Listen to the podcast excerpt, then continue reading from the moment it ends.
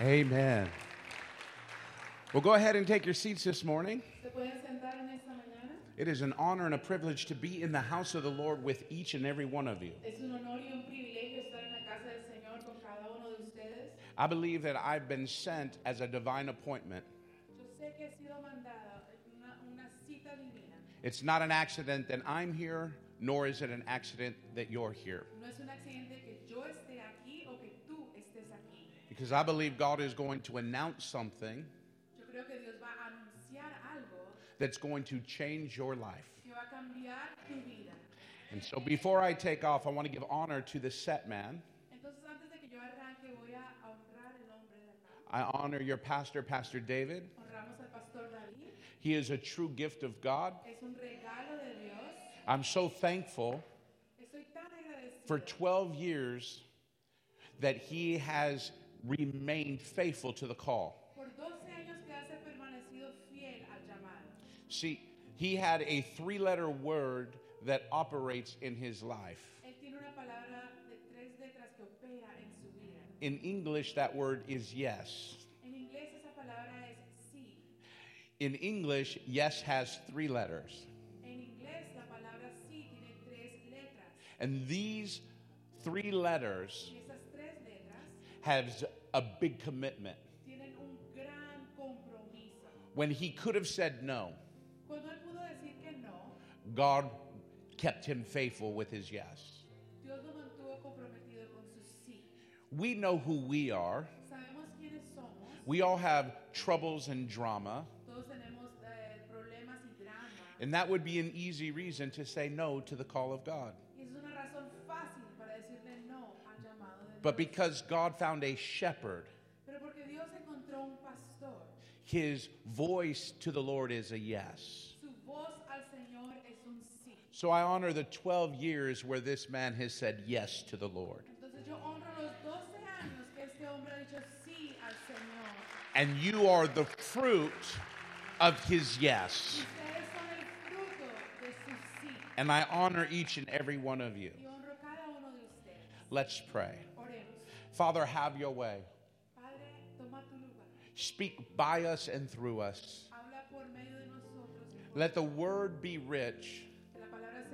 And let it be deposited within our heart. Let us become this living word. And become the expression of God here in the earth. We thank you for your faithfulness. For your love. As I step back, I ask the Holy Spirit to come forth. And to have his way within this service. In Jesus' mighty name. And everybody said. In the second row, there's a young man with glasses. The black shirt. Will you just stand up? I know I prayed for you last night. But I heard the Spirit of God say these words. Today I'm causing a shaking in your foundation. But the shaking is not unto despair or to sorrow. The shaking means a giant step forward. Because the word shake in the Hebrew means a jump forward. God says, I'm advancing my ways in your life. And even now, as your heart begins to beat faster and faster, it's because I'm depositing more now than ever before within your life. You're going to see and hear in a new way. And you're going to run after my promise. God says, I stir it up in you. I release it to you. Be my word, says the Spirit of the Lord. I said it. In Jesus' name. Oh, I'm telling you. The spirit of prophecy is in the house. I believe that God has been announcing to New Seasons Church that a new door has been made open to you. Well, I'm here to take it one step further. Because God doesn't just open doors, He opens windows. And when I speak of windows, I'm speaking of dimensions. God has continually caused this church to have level changes. That's the foundation. When the door opened, He began to cause new realms to be opened. But now that you've come unto the 12th year, He's moving by opening windows, which means He's bringing a dimensional shift into the house. The steps that this ministry is taking now, they create excitement and fear at the same time. Because it becomes bigger than we can imagine. But by faith, we know it's possible. To move into this building, it wasn't a level change. It wasn't a realm advancement. It was a dimensional shift, so God could reach more in the city. See, today what I want to talk to you about is about how the heavens over your life are open. We have believed lies. We believe that our heavens have been like brass. We have believed that we are sinners saved by grace. Can I tell you that God took care of sin at the cross? We are all saved by grace. What God is trying to do is to shift our mindset to another level of thinking.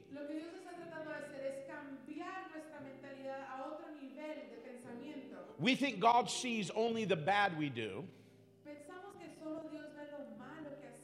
But He's slow to respond to all the good things. We think that He watches us more in our mistake than He sees us in our successes. So we believe that when we've done something wrong, that God closes the heavens. I'm not blessed because the heavens are closed.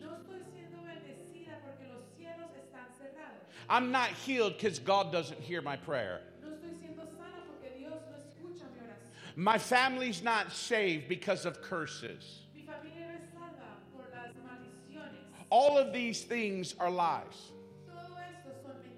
What God does is He sends prophets to pull down lies, to lay foundations and reveal truth. And so I want to minister a thought to you that your windows are open. See, we all love to quote 2 Chronicles chapter 7, verse 14. If my people who are called by my name humbled themselves,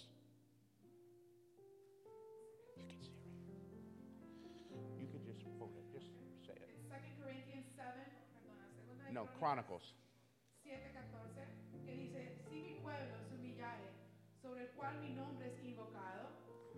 If they would pray, seek my face, turn from their wicked ways, then I would hear from heaven and forgive them of their sins and heal their land.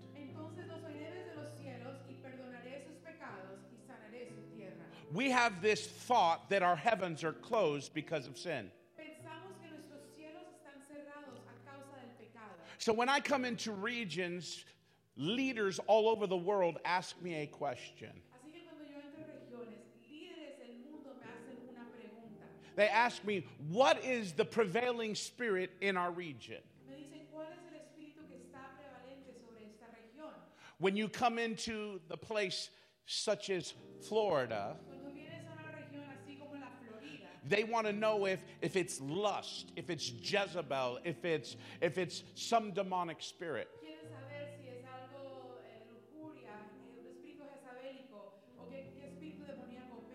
But as God's prophetic voice, I'm not called to locate wickedness. I am called to locate righteousness. I'm not called to recognize lesser.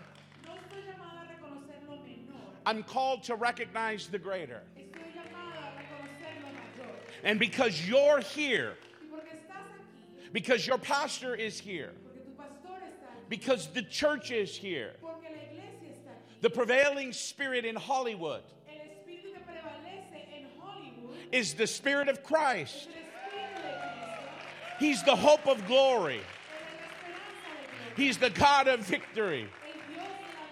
He's the God that brings change everywhere we go.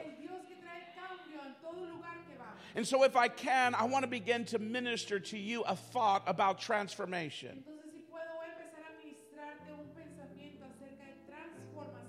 The Bible says the volume of the book is written of me. This is Jesus talking about the Bible. The Bible says that the volume, that means the whole book, is written of Christ. And so people have said that we need to learn the New Testament because it's a cup of a greater covenant. And they make the Old Testament seemingly irrelevant. But Jesus didn't say the New Testament is written of me. He said the volume of the book. So when we read the Old Testament, we must have an understanding. In the reading of the law of the Old Testament, the Bible declares that the veil remains over a man's heart. But in the reading of the New Testament, the veil is taken away. Can I tell you what this means? It means in the Old Testament, Christ is hidden, concealed.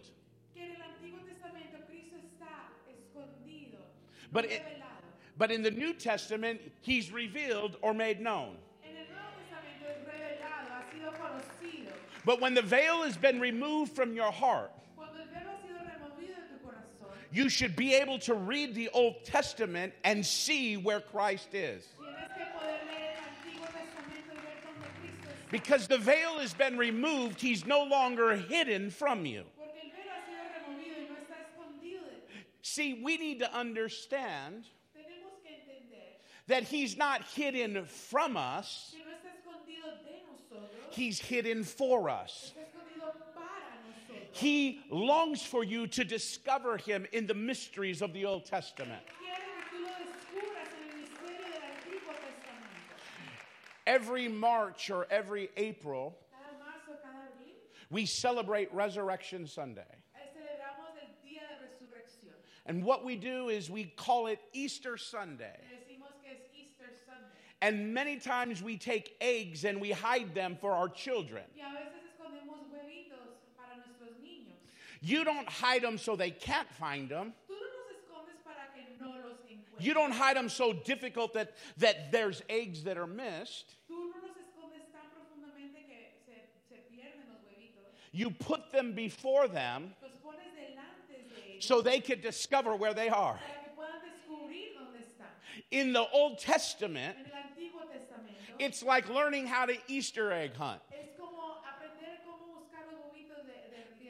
You have to look at it and know that the mystery is hidden for you to discover. When you discover the mystery of Christ, you begin to discover how awesome God is.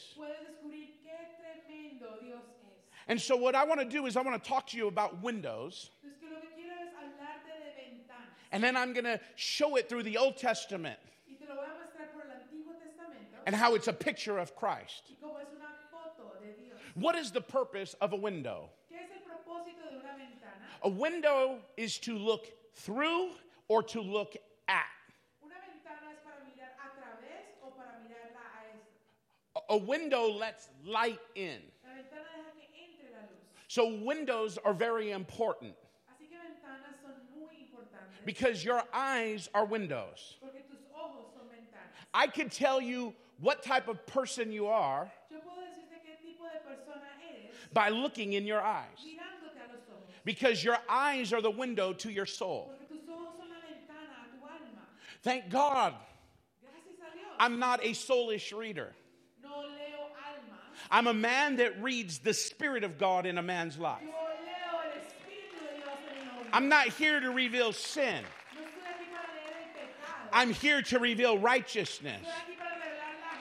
I'm here to speak a word that will release you into a future and a hope. And the only way I can do that is by teaching you foundations.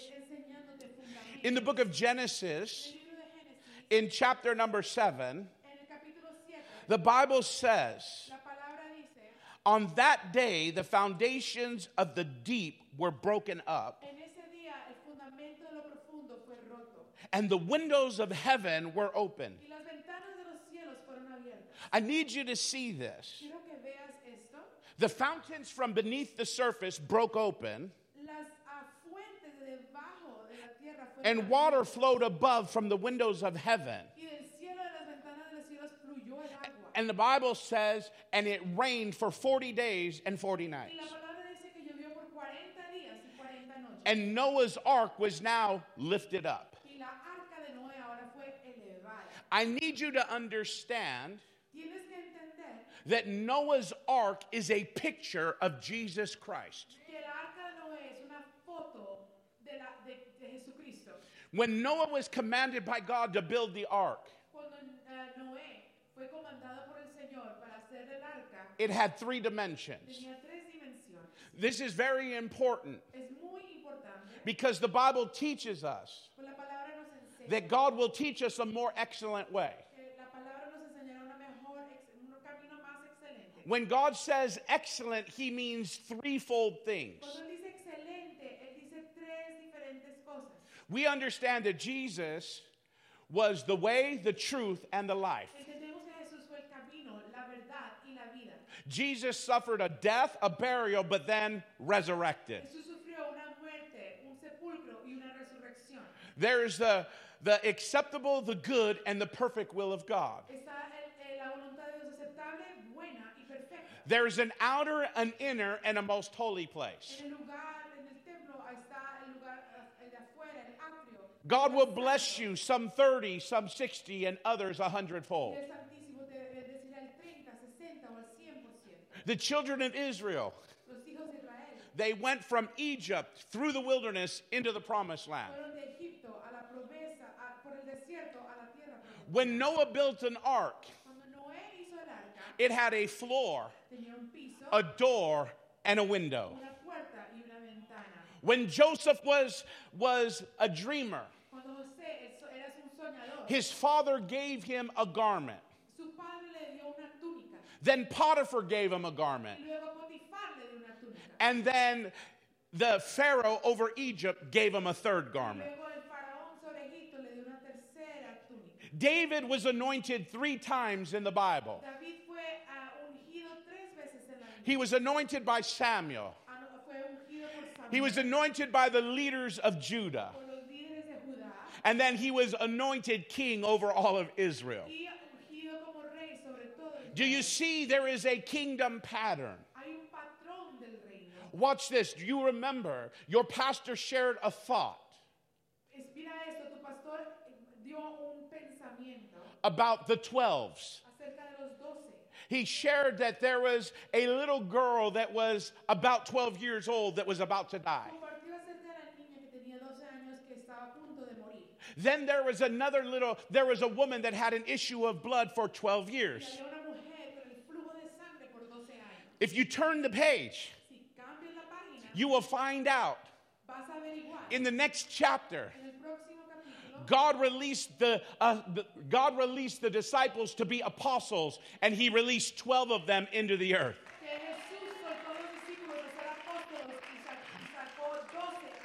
What I'm showing you is the kingdom pattern. So we understand that God commanded Noah to build an ark. And that ark had a purpose. Everything that goes through that door and gets locked in,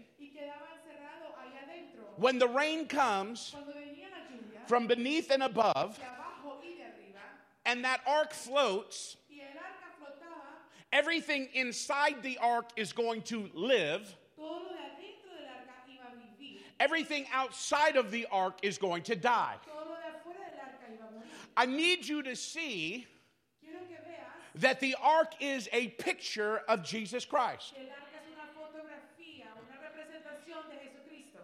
When you are in Christ, you live through the things that were set to destroy you. I got good news for those that have been facing troubles. Your trial can't stop you, because we know the ark is going to be lifted up. In the book of John, the 14th chapter, Jesus said, "If I be lifted up, I draw all nations to me." It's the same thing that's said in the book of Isaiah, chapter 2, verse 2. The glory of the Lord is established at the top of the mountain, and the nation shall flow up. Can I tell you, when you're in the kingdom, you don't go downstream, you go up, because you defy logic. Remember when young Moses was put into an ark to protect him from when all the children his age were being killed. His mom put him in the ark and set him adrift. But the scripture says he flowed up to where Pharaoh's camp was. When he was put in the ark, he was put in protection in Christ. He's a picture of God, of a deliverer that's being raised up. He didn't flow downstream. He went upstream. Because the flow of God is not down. The flow of God is up. The Bible says that the nations of the earth shall flow up to the mountain of God. Can I tell you what the word flow means? It means to shine. Can I tell you that I can tell who has the flow of God in their life by the way their face looks? A countenance that shines is a countenance that's flowing up. So when God spoke and Noah built the ark and all the animals and Noah's family were in, it says God shut the door. The fountains of the deep broke open, and the heavens were released. And now Noah's ark floated for 40 days and 40 nights. 40 is the number in Scripture that means a trial that ends in victory. How many days did Jesus walk the earth after his resurrection? for 40 days. Why? And then he ascended. Because he was confirming what he declared in John 19:30. In John 19:30, he declared, "It is finished." The word finished means complete. But it means victory is in the bag. It means it's accomplished. It means the devil was defeated. And if you are in Christ, the devil doesn't have a right to you unless you give it to him. But you are a people of Judah. And the word declares that Judah shall possess the neck of his enemy. The enemy doesn't control you. You should control the enemy. The Bible says the enemy is under your feet. It's time that you rise up and know the truth. And so when Noah built this ark, it was because God had a plan for all of Israel. And the rain came for 40 days and 40 nights. And watch what happens. The rain stopped. The water begins to recede. And the ark found a resting place on a mountain. Do you know what the mountain's name is? The mountain is called Ararat. When you study this word in Hebrew, it means to reverse the curse.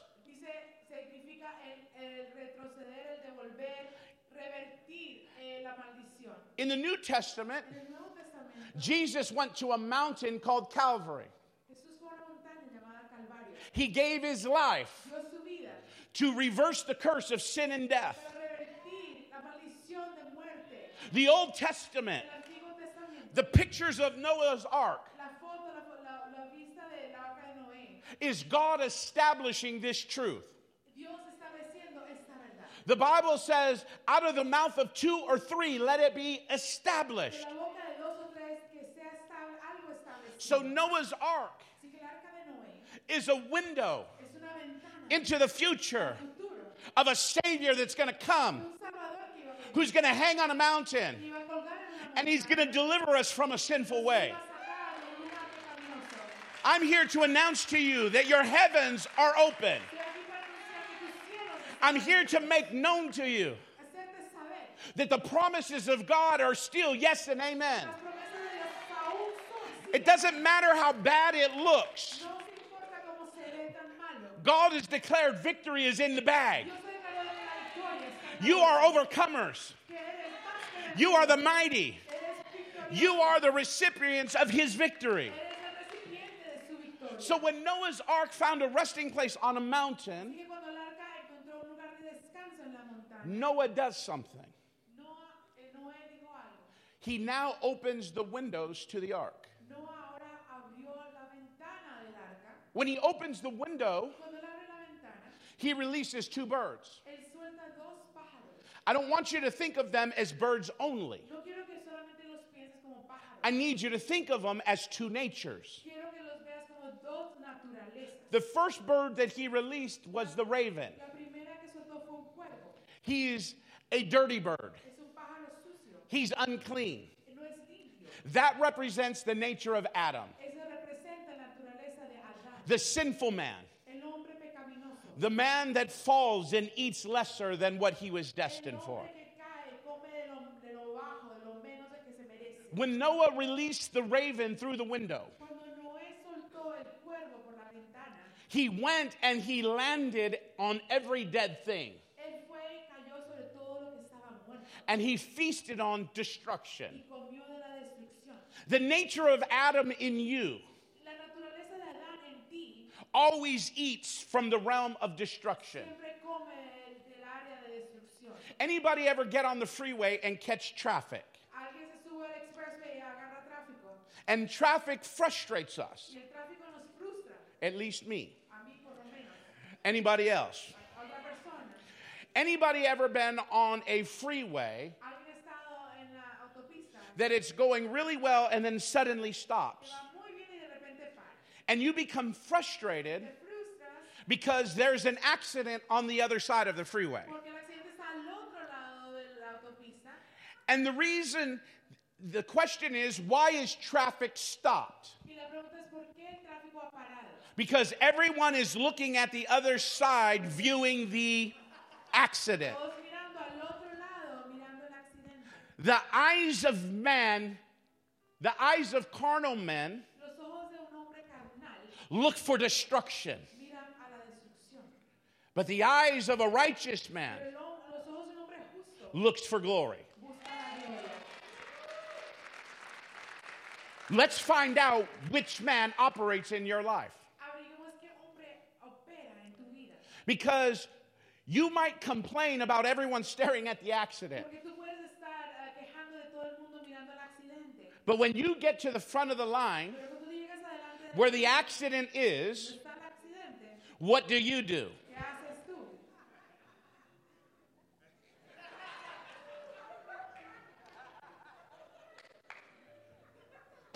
Send. Isn't it funny that we've all done it? We all look at disaster, but we're on the same freeway. The sun is setting. The clouds are beautiful. The sky is filled with a glory. You recognize it, but you don't pull over to admire it. You admire destruction, but you drive through glory. Can I tell you today, this tells you what kind of realm you live in. If you live in the carnal mind, you see despair and destruction. But if you live in the mind of God's kingdom, you will recognize glory and you'll be attracted to it. What are you attracted to today? So Noah released two birds. The first one was the raven. He began to feast on everything destructive. And then Noah released the second bird. It's called the dove, which is symbolic of the Holy Spirit. It speaks of the power and the presence of God. When he released the dove flew out, but found nowhere to put her foot down. She wouldn't rest on despair or sorrow or destruction. She wouldn't rest on anything unclean.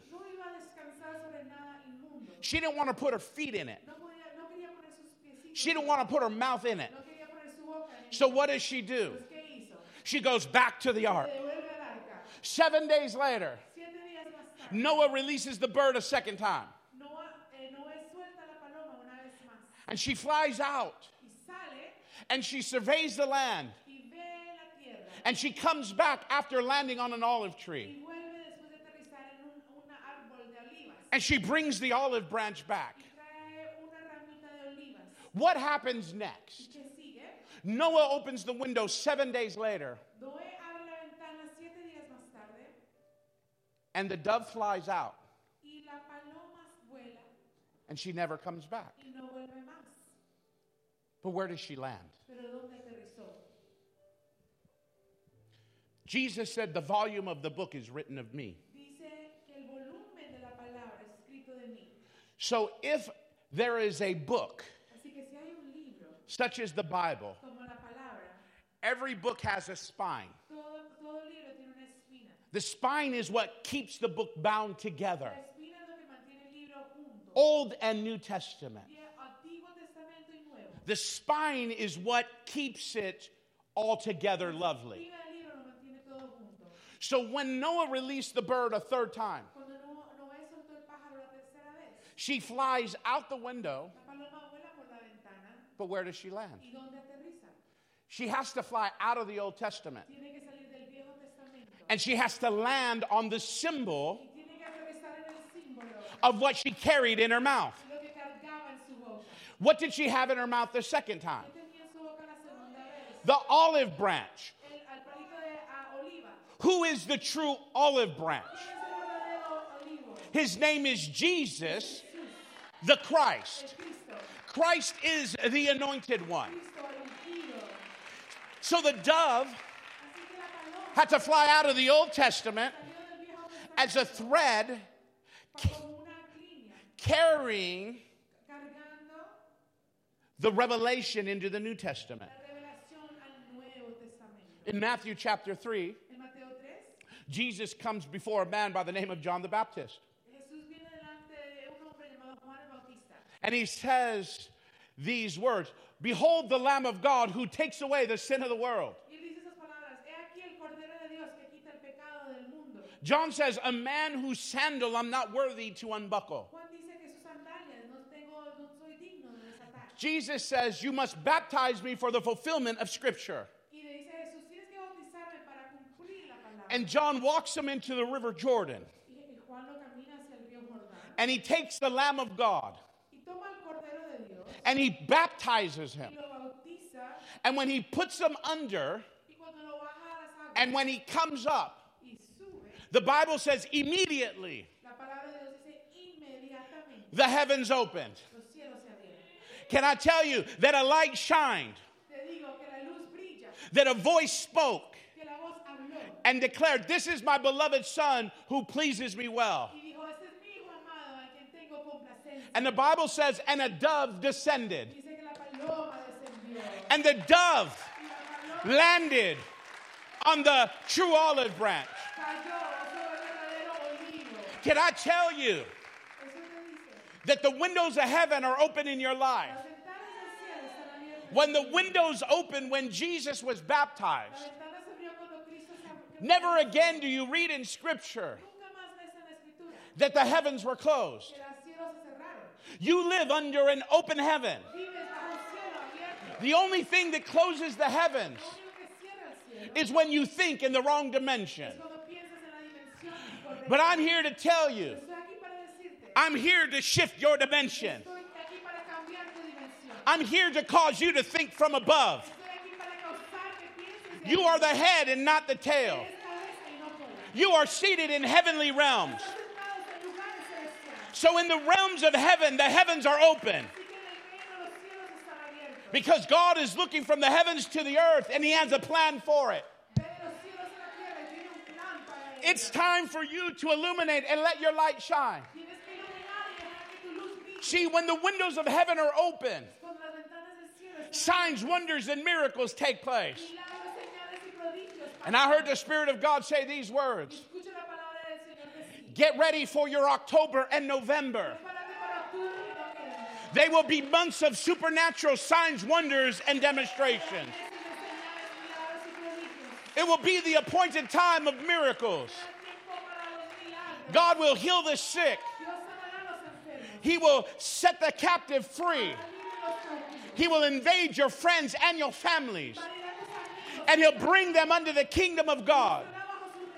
He is here to announce to you that there has been a dimensional shift and the glory of God is being revealed. Come on, give Him a quick praise.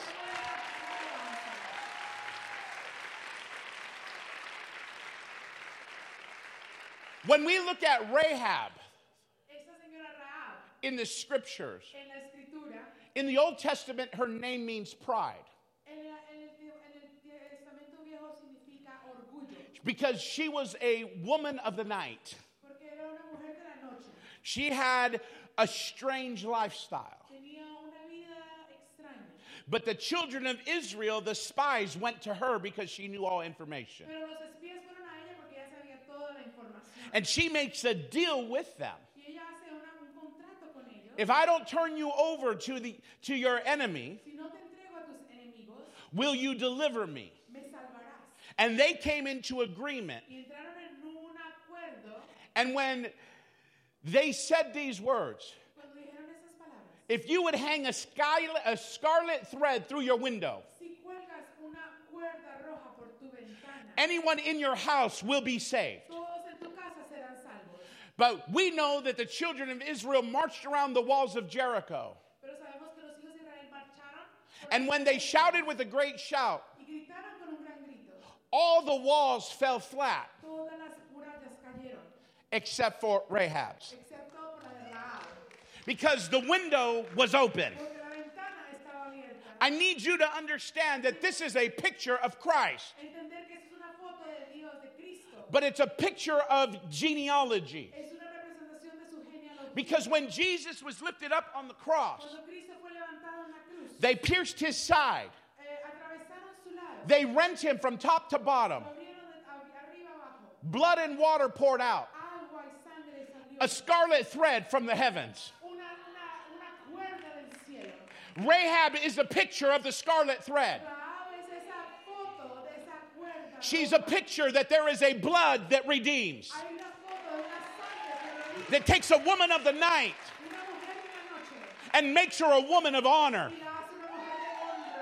In the New Testament, the name Rahab means honorable. She's found in the book of Hebrews chapter 11 as a woman of great faith. She is found in the genealogy of Jesus Christ. I am here to announce to you that when the heavens open, the family that's living in sin, because the heavens are open, have the right to get delivered and saved. I'm announcing to all of Miami, there is a sound being poured out from the heavens. And it's the sound of the bloodline that's setting people free, breaking the curses of sin and death, and setting people at liberty. In Acts chapter 20, there's a story of a young man by the name of Eutychus. Paul preaches long into the night. And this young man, this immature man, falls asleep. And he falls out of the window, out of a third-story window, and he falls to death. But the apostles had been going around place to place, preaching the apostles' doctrine, breaking bread and having communion. Did you know that communion is the meal that heals? Jesus said, I am the bread that came from heaven. So what was the last meal that Eutychus ate? It was communion. And when he fell to his death, Paul says, fear not. Life is in him. And he picks him up. And he what? Brings him back to life. I'm here to tell you that Paul was looking at what the man ate. Because what you partake of has the power to save your life. We must partake of the full measure of who Christ is. Because when we do, it keeps our windows open. Let me get ready to bring this to a conclusion. I was reading through the book of Judges. And I came to the story of Samson. And I had discovered that Samson had 14 mighty acts in the Bible. 13 of them he did without prayer. Samson only prayed one time in Scripture. But he had mighty demonstrations of God. He trapped 300 foxes. He tied them in pairs, 150 pairs by their tails. And he sent them into the field to stir up the frustration of the Philistines. Samson with the jawbone of a donkey. He killed 1,000 men. Then he throws this bone, and then water comes out of the rock. Samson made all kinds of mistakes. He slept with a harlot. Now the whole city surrounds him. Samson wakes up. The Philistines think they have him in prison. But Samson pulls up the gate of the city and its posts, and he carries it up a hill, and he faces it towards Hebron. Do you realize that the post he pulled up weighed over 2 tons? I know there's some strong men in here. But when's the last time the strongest man squatted 4,000 pounds? That's not the miracle. He carried it up a hill. Scholars believe that that hill was 20 miles.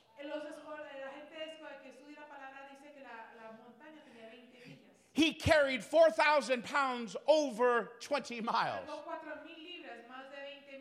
We know that this is supernatural strength. But when you study Samson's name, his name means sunlight. It means to shine through the window. When you look at Samson, you should be looking through him, because he's a picture in the Old Testament of who Christ is in the New Testament. He's a man that brings redemption. So we know that Samson falls into a relationship with a woman named Delilah. When you study her name from Hebrew, her name means to diminish one in power and strength. Can I tell you, when the enemy can vex you, he will cause you to make yourself weak.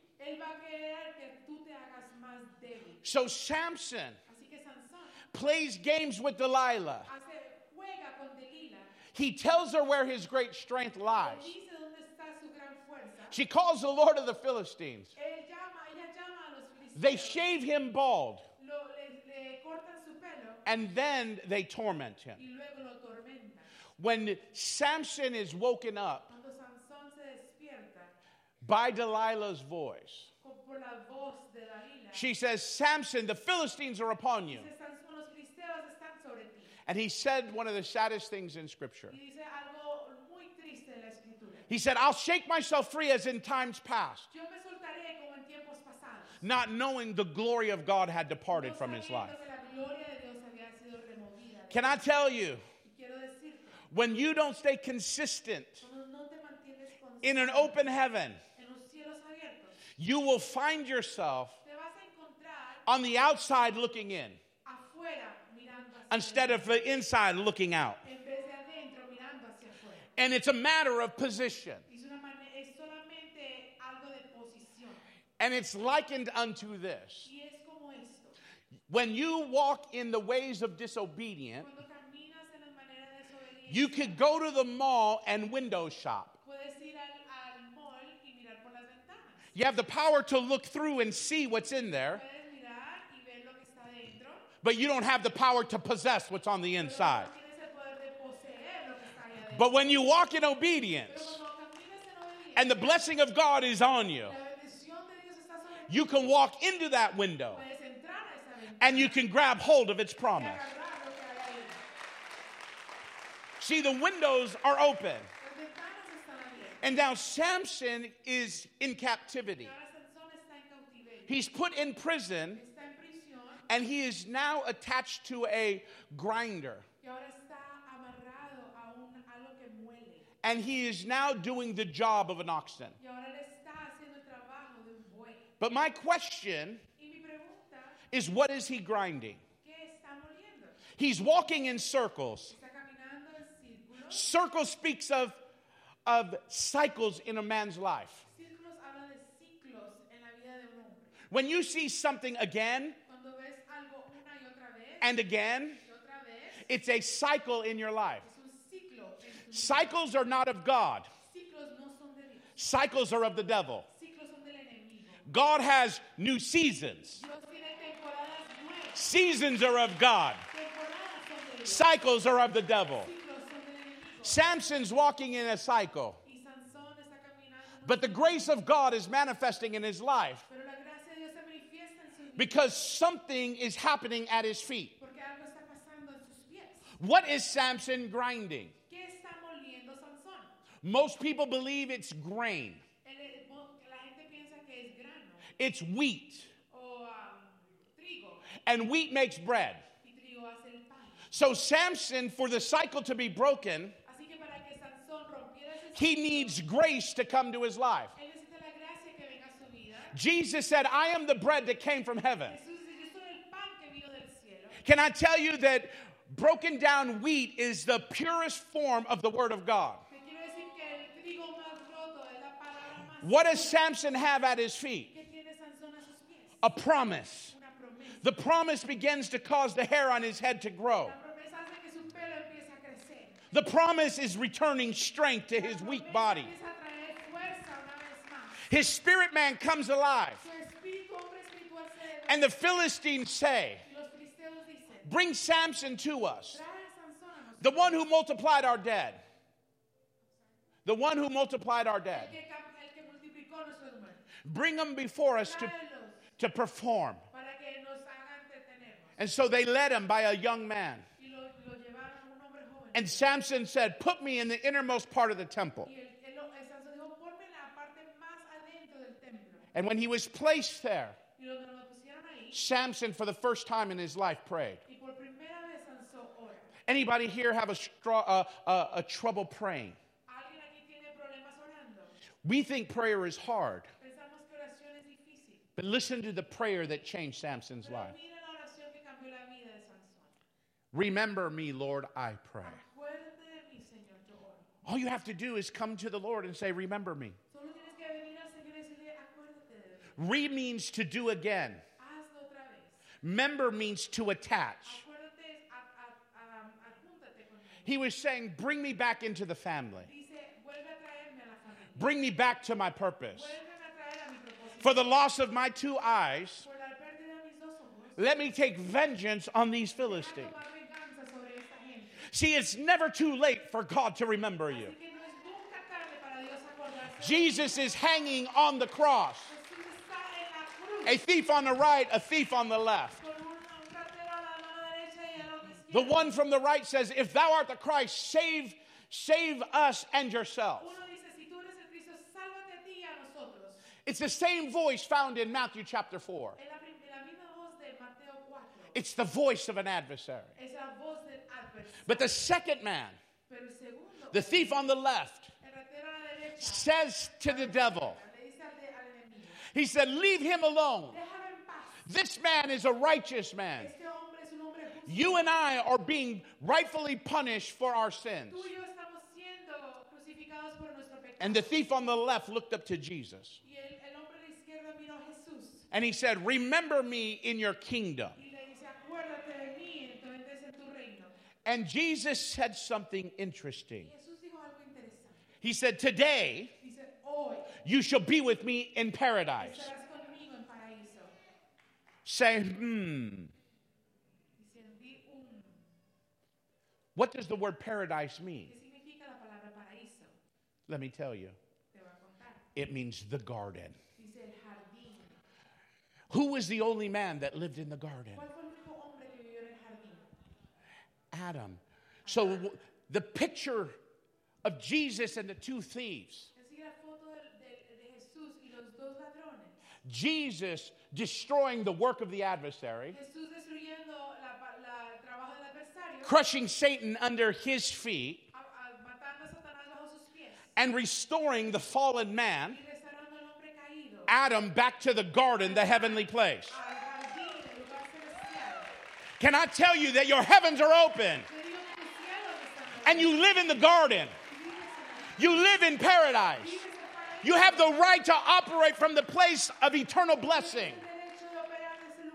Samson is a picture of God restoring the garden. Because how does Samson die? Samson puts his hands on the pillar, one on the left and one on the right, and he pushes with all of his might. He's a picture of Jesus. He's a window from the Old Testament into the New Testament. He's a picture likened unto the dove flying out and landing in the New Testament. How did Samson die? The weight of a temple called Dagon fell on him. Dagon means the god of all flesh. It speaks of the weight of the world. How did Jesus die? He took on the curse, the weight of the world. Samson's name means window. He's a picture from the Old Testament into the New Testament of how Christ would give his life. But out of his death, there was more saved. Samson in his death helped his nation more than in his life. Can I tell you that Jesus saved the world by the power of his death? I'm here to tell you today that God wants to open your windows. He wants to cause your mind to ascend, so you see from a heavenly place of everything he's already given you. Come on, give God a hand clap and a praise.